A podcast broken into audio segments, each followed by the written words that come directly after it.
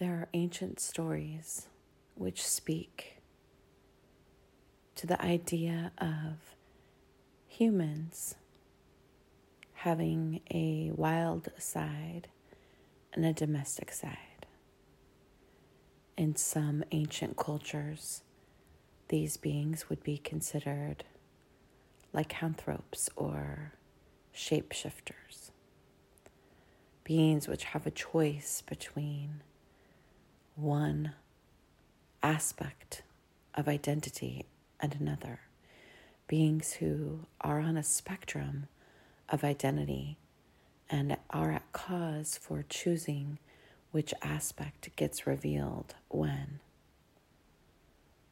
As long as we have this capacity to choose, then there's a level of sovereignty that gets maintained when we are in our wild side and in our domestic side because there's an awareness of choice. At any point in the journey where the awareness of choice is removed, either through the falling asleep in one way or another of the being or the intentional silencing or access to that capacity, something begins to happen for the being. A part of us goes dormant when we are no longer aware of choice or when choice is removed. Of course, I'm speaking at the level of mythology, of the stories of beings like the Selkie, half seal, half human, able to slip in and out of a skin, or a fox woman, able to come and go in her pelt, choosing. In both of these ancient stories, which factor very large in my own life, the story of the Selkie and the story of the fox women, in this case, the shapeshifters are female, but throughout the world, the shapeshifters could be any gender or neither. So I don't want to overly focus there. What I want to focus on is an invitation for all of us here to consider is the wild part of ourselves being allowed to be expressed in the shape of our lives.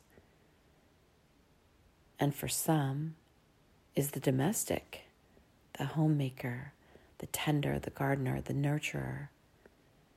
Is that able to be expressed in our lives? Is there some kind of balance, not like a homeostasis where it's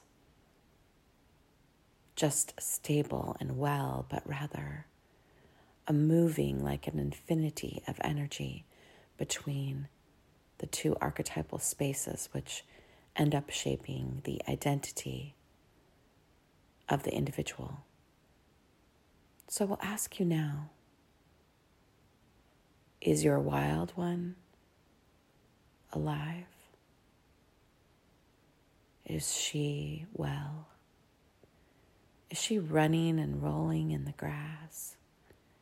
Is she splashing in the sea? Has she remembered her instincts?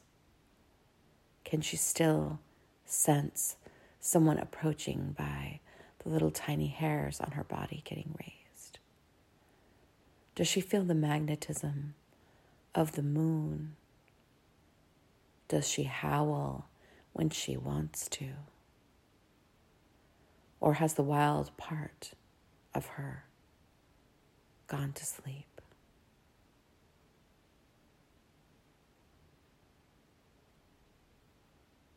I ask you now to consider where you have gone dormant,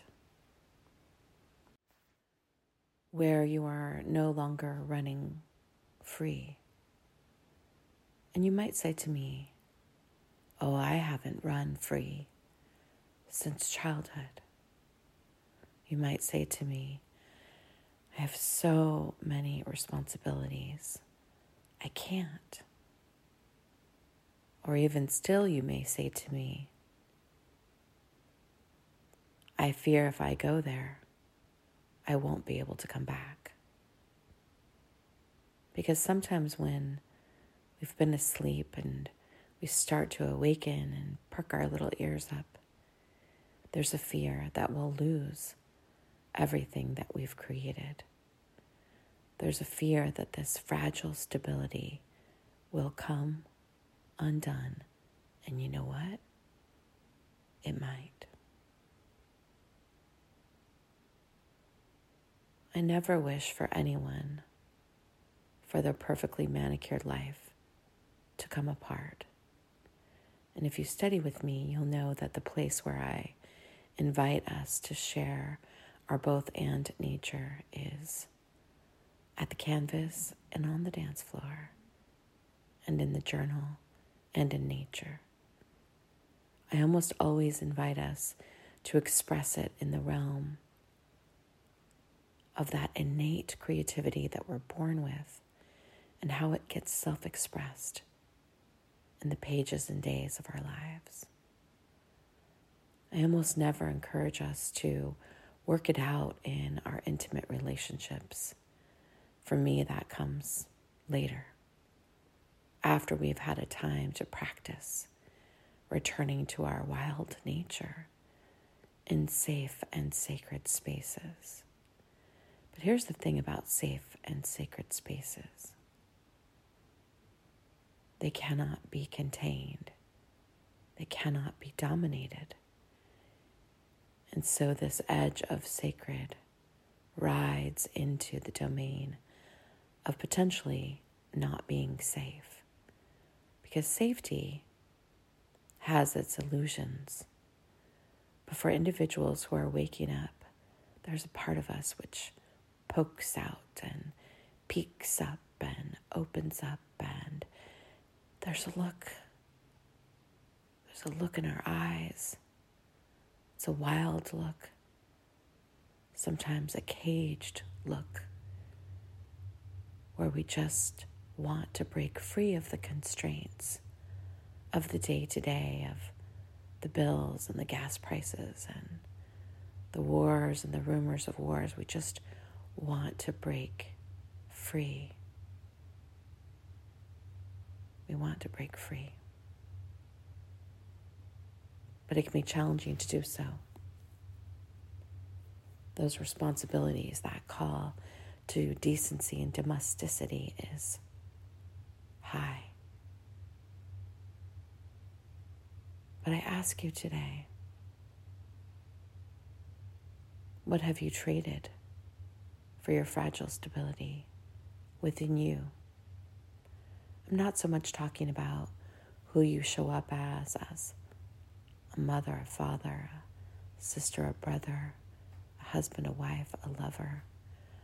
I'm talking about the both and nature within your own precious identity. I want to know if you are free enough within yourself even if you don't speak it aloud, even if you dare not take it to the dance floor, even if you quiver as you place your giant brush onto a giant canvas. Does your lip shake? Does your stomach quake? Do you feel that feeling of almost falling in love or falling down in ecstasy or abandon? or despair when you consider that your soul, your soul, is born into this incarnation with innate faculty of creativity. And that creativity seeks access like a lightning bolt seeks to discharge. There's a power running through you, beloved. There's a power running through you, beloved. It's that power which I am in your life to stir. So if you hear me now, and on the other days that I speak to you when I invite you to have tea with your muse and spend time in self expression. I want to make a stand for us. It's more like a dance move than a stand, but I want to invite us to the reality that if we do not allow ourselves to find our truest wild nature and discover a both and life, we will grow discontent. And so the invitation is to touch the lightning. The invitation is to hear your own star song moving through your body like an instrument in the moonlight of your life. I'm not asking you to dismantle, destroy, or dissolve what is. I'm actually daring you to find that wild with as little harm to those around you as you can and zero harm to yourself.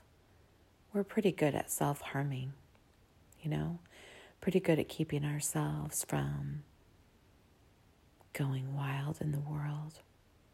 We try so hard to be decent that we lose the wildness. That wildness in time, if not cared for, like intimately cared for, often becomes feral. Believe me, I know. Not because I'm so feral, but because I have family members who are. Because my father walked into his future in his feral nature.